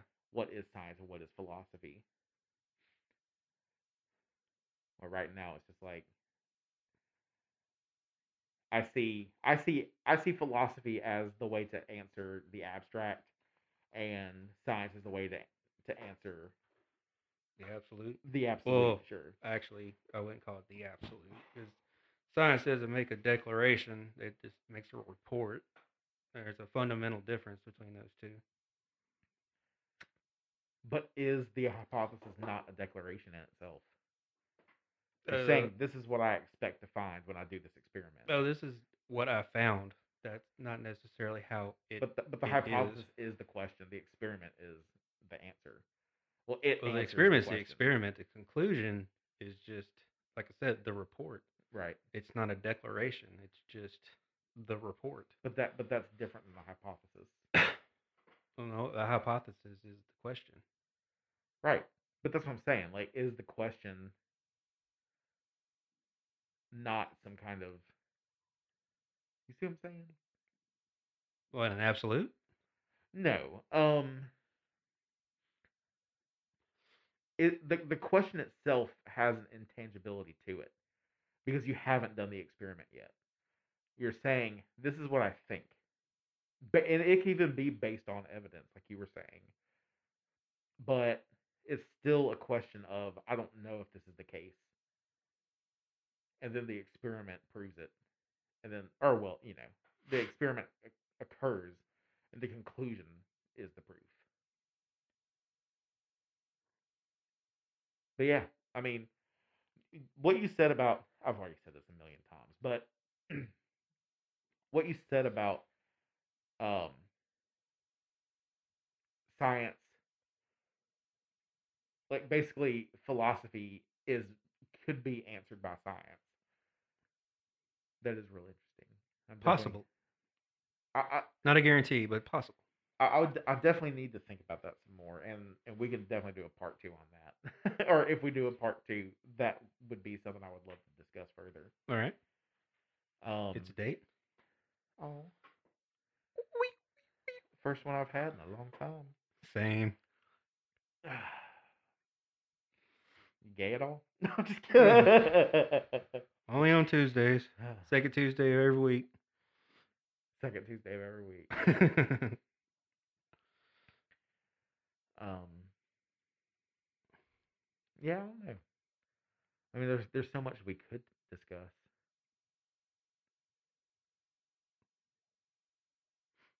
like.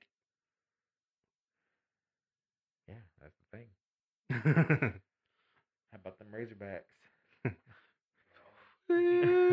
Sweet. How about that foosball? Man, I haven't played foosball in Y'all can have another like many three hour years. conversation about music as well too. Probably. I'm about to say that one for one on its own. No, I was having a conversation about music before I came over here. Um, like I have a pretty, pretty vast knowledge of, um, like music subculture and, um, like sub genre and subgenre study and stuff like that.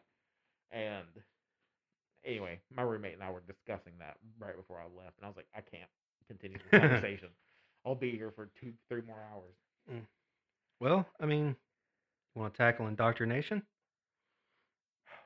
We absolutely can. Let's go for that one. That shouldn't be too long. All right. So when um my mom and I've already said that she's a very religious woman. Um sometimes she would do um Wednesday night um kid wrangling. like Okay. she would she would go to the church on Wednesdays and basically she would take care of the five and six year old class, but it was it was actually like three to six. So little kids, and she would call me and be like, "Hey, can you come up here and help out? Like, I just need someone else here, you know, in case like I have to take somebody to do something or whatever. I need another person." So I'd go up there, and the this room had a, a mural on the wall, and it said something along the lines of, "God is real, and I know it's true," or "God is real." It, it had some kind of like rhyme scheme to it, but basically, God's real because the Bible says it's true. And I was like, you can't put that on a fucking wall for kids to read. Like these kids are learning to read, and that's the thing they're reading. Like- Circular argument 101. Yeah, like this this thing that you're telling me is real is only real because this book says it is. I mean, it's it it's bullshit. Like it does not allow for the kid to have any kind of creative control over wh- who they become. It's like this is what a Christian is. You know, Southern Baptists don't drink. Fucking plenty of Southern Baptists drink, by the way. Oh, yeah. but And they dance too. Ooh. Yep. But indoctrination's wrong. It to me. I mean, obviously that's my philosophical bend, but um you're not letting someone come to their own conclusions. And I think that is absolutely necessary in a person becoming a healthy comfortable with who they are individual. Well, yeah, that's one of the arguments for dropping religion is that kind of mode of thinking is going to affect you down life or uh, the road of life Yeah. when you start making, you know, n- I don't really know how to say it, like unjustified uh, uh, statements and ideas. Like your indoctrination is part of your core being, and you're going to manifest that in reality by your decision making. Yeah. I a mean, lot of a, a big argument from the religious is, oh, how is my personal beliefs affecting you at all? Well, I mean, we live in a society. Your your beliefs are going to affect your decisions, and your decisions are not based in reality. it's the argument that people were making about um what's her name um the the current um supreme court justice okay. that's I being- don't remember her name either, but I'm with you. what's her it's like barnett or Oh, uh, the Supreme Court, um, Amy Barrett, uh, yeah I'm going retarded too. Something Amy Barrett, something. yeah yeah barrett that's what i was trying to remember though but yeah her you know p- people say that some of her views are kind of extreme. And i mean i would definitely say that because like i believe in pro-choice I, I am a pro-choice person and she's not. Her religious beliefs dictate that killing children's wrong or is wrong. You know i mean? Yeah i i, I think most people would agree it's wrong to kill children but you know we were saying it is kind of semantics like at what point is it a child? Mm-hmm. With you you? know and I, I don't think it is one until you know at least it could exist on its own outside of the womb personally. But some people think it's like the moment they're conceived. And yeah i mean it, their their religious beliefs are saying well that's wrong so i want to see that in my politics And if they go against it, then they're against their convictions. And so why have the religion anyway? Yeah. You're creating a world outside of what you're ordered to create. yeah Yeah, it's definitely a dilemma for. And I, yeah, uh, who was it? I want to say it might have been Christopher Hitchens again that said, uh, if we weren't allowed to teach religious doctrine until the age of reason, we'd be living in a different world. Because if somebody waited till you were 30 to drop the Bible on you, You would. I mean, you shrug it off. specifically, I'm asking you, if somebody dropped the Bible Oh. on you for the first time at 30 years old, Yeah, I would be like, what this what the fuck is this? I mean, I would I would probably mostly read it as a folklore book and a history text for the most part. I mean, there is some shit in the Bible that did factually occur. Like those peop some of those people were real people, but but is it something that I should live my life on? Is this book that was mostly oral tradition for thousands of years? Well, When more this- like 70. Huh? Are we talking about New Testament or Old Testament?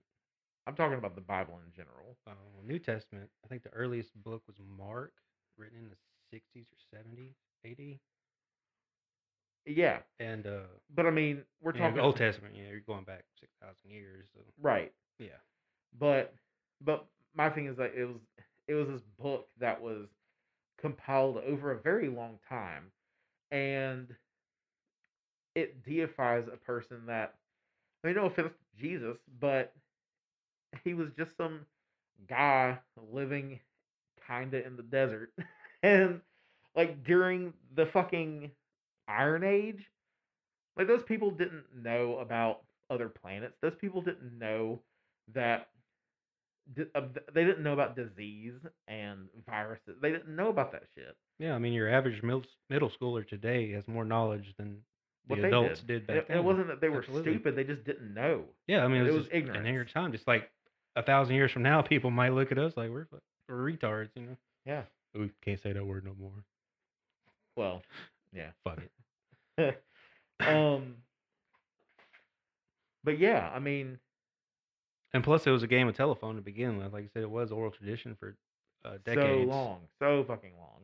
So once again, it comes back to validity first before policy, and how do we validate the? You can't. You can't validate a text. Yeah, not really. I mean, you can compare it to other texts written around the same time and say, all okay, that well, all that would show is that they're in. You know, they show the same thing, but once again, how do you prove the validity of it actually happened? And just because two texts agree doesn't mean it actually happened. It just means two texts agree. Yeah, if two people come out of a room and say, "Hey, there's a table floating in there," and both of them kept saying that table was floating, I mean, it seems to be true because two people said it happened, but it doesn't mean that it did. You're right. Yeah, it doesn't mean it did. And plus, there's a there's a lot more wrong with the canonization of the Bible that would probably take another three hours Oh, yeah. between you know the council of the bishops, no originals, contradictions between different eras of them. You know the codexes, the Dead Sea Scrolls, uh, uh, King James version. There's Yeah. there's a lot of differences and plus translation. I didn't realize. So when I started started studying French, I didn't know nothing about language. I'm over here like, okay, it's a one for one uh, wording. They just got different words for the same concept. No, it's a completely different concept in some aspects. I mean, we share some some stuff the same, but the context of the idea is vastly different in some aspects. Do you mean like how there's words in French that don't translate over into English? Yeah, well, not necessarily words, it's concepts. You know. Yeah, that is really interesting. I learned about that in uh, when I took Japanese in college, and it was like I was learning these words where I was like, that doesn't exist in English, like at all. I'd always heard of that, and it was because of that metal band, um, and I don't even know how to pronounce it correctly, but Dimmu Borgir or Borger, Demi Borgia, yeah. um, Or Demi Borgia. Yeah, the black metal band, yeah. I'm Yeah. and their their name basically translated roughly to dark forest, but it was specifically a forest in Scandinavian folklore that was one of the gates to hell. Did And not so- know that. so it was like it doesn't mean anything in English, and it doesn't because like we don't have some weird forest. I mean, well, if you go back to the 1600s, the forest kind of represented the devil's last stand as far as America's concerned, but we didn't have a real um, comparison. Right. So th- that is really interesting to me, as far as like. yeah, I mean, there's just concerned. concepts that are unique to a certain culture and a certain time of a Yeah. certain zeitgeist. Yep. I've never seen that movie. Don't just don't. well, It's it's been debunked so hard. I mean, so hard. I remember it was. It caused quite a stir when it came out. Yeah. Well, I I fell for it. I'm sitting there like starting Facebook discussions and like, oh, look at this, it's like this and the... but it like even atheist circles have ripped this that movie a new one. Complete propaganda. I mean, Whatever. educational reasons on bullshit. Yeah, go for it. Just like uh, what was that other claim? Caesar Messiah. You heard of that one? Mm-mm. It was a claim that uh who was it? Josephus, the the historian Josephus, was kidnapped by Caesar, one of the Caesars, Hmm. and uh, they pretty much conjured up Christianity. Maybe. I think that one was ripped part two. I don't know. That one got a little too deep for me. But back to indoctrination. Uh, I was on a discussion with someone on Facebook years ago. We were discussing uh, how far Christianity has dropped in America. And when I finally backed him into a corner to admit it, his next uh, statement was, "Why would you want to take away something that makes people happy?" And my response to him was, well, why would you instill that kind of handicap on somebody to where they're dependent? Um, what do you think about people that are basically, you know, it's like a drug dealer. They give you that taste, and then you have to keep coming back and keep coming back, and now you're dependent. Do you think we would be a stronger minded society if we didn't give you know, we wasn't told that we were, you know, pieces of shit that deserved hell and Absolutely. broken and sinful and Yeah, I mean, there's so much that we repress as members of a Christian society. Like, like something that I see a lot of is like sex shaming, yeah, that's a big one. and it's because we are, um, like our Christian society like is like you should only have sex with the person you're marrying, and you should only have, have sex once you're married, and Or abstinence only. Uh, yeah, Sex ed. right. That's not preparing. That's like And that's what that's what I had. that's like keeping somebody away from drugs and alcohol and then sending them off to college with no education on how to handle it, and then they Right. end up going crazy. Yeah, and they end up doing all those drugs. Yeah. And Because, not doing them right and getting in trouble. Yeah, because Not just uh, with the law or anything, but in trouble with their bodies. I mean they even found that um or studies found that uh programs like DARE and abstinence only sex education increased the likelihood of people doing those drugs and having sex.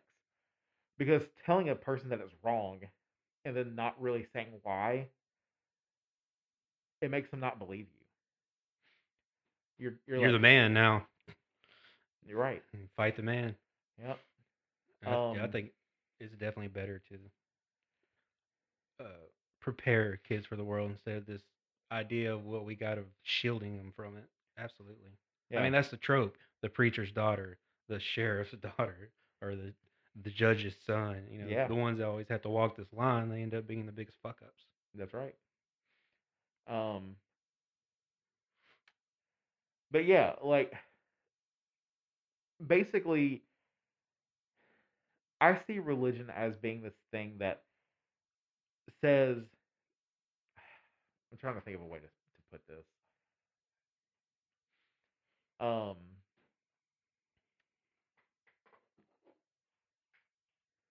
how do I want to say this? from what I can tell, religion makes people feel guilty about things they shouldn't necessarily feel guilty about, but it also uh, blinds people to to the truth. Like some people would rather not know. A happy lie. Yeah, a happy lie. Ignorance is bliss. There you go. Yeah. Some people would rather not know. I'm not one of those people.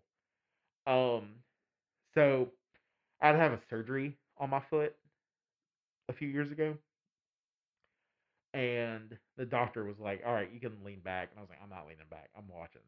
He's like, "Uh, "Dude, I'm about to cut your foot open. Like, you don't want to see that." And I was like, "No, I have to see it." Like, if I lean back, you know, they they pumped me full of local anesthetics where I could not feel my foot. I mean, when he said you're gonna feel some pressure, that was what I felt. Usually, when doctors say that, you're like, eh, "It's gonna be painful," little pitch coming. but it wasn't. Like it was just pressure. But I was watching him cut my foot open, you know, and I, felt better because of that. Knowing the truth of what was happening helped me out. Now, I don't know that most people would feel that way, but I don't know. I mean, I just had this conversation with my mother the other day where she said, Well, what do you think happens when you die? I was like, I think I just cease to be. I think it's just over. I don't see why there'd be an afterlife. I, doesn't make sense to me. And she's like, But isn't that, isn't there something sad about that? And I was like, No, I'm not going to know to be upset about it. I'm just going to be gone. And there's comfort in that to me. The reality of it that things end and I'll no longer care. I mean, for a person that does suffer depression and bouts of mania on occasion where I can't control my own thoughts, there's a comfort in that being over. That I don't have to deal with it when I die. Like, sure, like if I die and go to heaven, I'm still gonna be like, Am I good enough? like I'll still be just some like fucking dude that's worrying all the time. I don't know. And I don't know if that if that's the the way that conversation should have gone, but it, it's where my brain went. Well, that's the weird thing about hell and heaven is, wouldn't that be a heaven and hell? Wouldn't that be subjective? Like, you know, the description of heaven is everybody's up there happy and kumbaya. That drive me fucking nuts. Yeah. After the first millennia of eternity. Yeah. It'd be fucking irritating. Yeah, an eternity in itself to me sounds like hell, no matter what it is. Like heaven could be Playboy Mansion where you cannot overdose or get anybody pregnant and just go. Even that would get old one Fast. day. I mean, I, I think you'd get tired of it after a couple months of it. Yeah, it probably would just take months, not years. 'Cause It's like, oh, well, uh, here's another thing. I mean, uh, you see it celebrities all the time. You know, they're young and just starting to get rich, they go crazy, and then by the time they're forty, they're just played out Yep. because it the thrill is gone. The thrill is gone, gone away. Yeah, hell yeah. the want it goes. So either way, you know, even if hell has the cooler people, that get that gets old, and if heaven's bliss, that gets old. Yep. So nothing seems to be There is no bliss, yeah, in eternity. Yeah. the bliss is in non existence. Yeah. You no longer are, you no longer care. And that's another good question: is you say you're a warrior here, but you know, according to the doctrine, you're perfect up there. Would you still be you, or just a avatar of you, not actually you? Yeah. Uh, this is this is an argument that's been made in atheist circles that say, you know, well, this is the case. Actually, you know, my my family are mostly Christian, and I'm not. So, are they going to be happy and blissful in heaven while I'm in hell? So, Yeah. either their answer is yes, and heaven isn't blissful, or no, and that's not my family no more. That's Yeah. somebody. That's something else. Because they would care that you weren't. Yeah, there. I mean, yeah. yeah. I mean, my mom, my mom's not gonna jump around in clouds knowing I'm burning in hell, and if she is, that's not my mother. Right.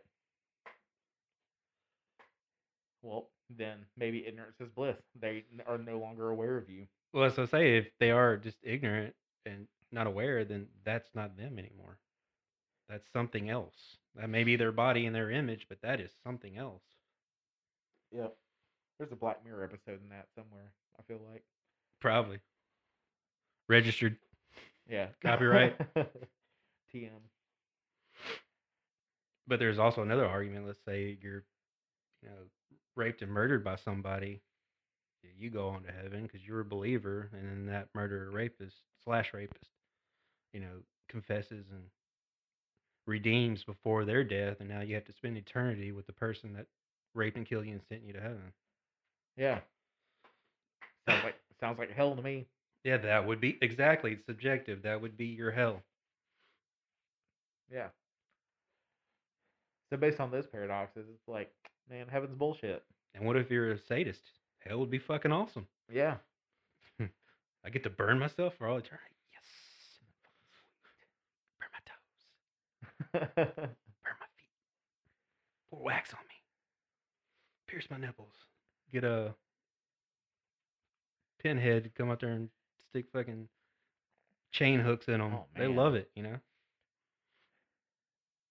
That'd be terrifying. Fucking Cenobites. Well, I mean, if shit. you're a sadist, Cenobites are like you're porn stars. yeah, they'd be like, "Oh, welcome to the club." Welcome to the club, motherfucker. Yeah, uh, there's a subjectiveness again of what bliss would be. Yep. It's it's just the whole one man's trash is another man's treasure. Yeah, that's true. That whole argument. All right, you want to call it there on part one? Yeah, I think so. I think that was pretty good. Not bad. 116 minutes, 34, 40 seconds. What is it? 116 minutes and 45 seconds. Oh yeah. All right, y'all, we are out. Say peace. Thank you. Peace. Throw one in there, Drew. What it do? Shut up, Drew. Nobody Out. cares.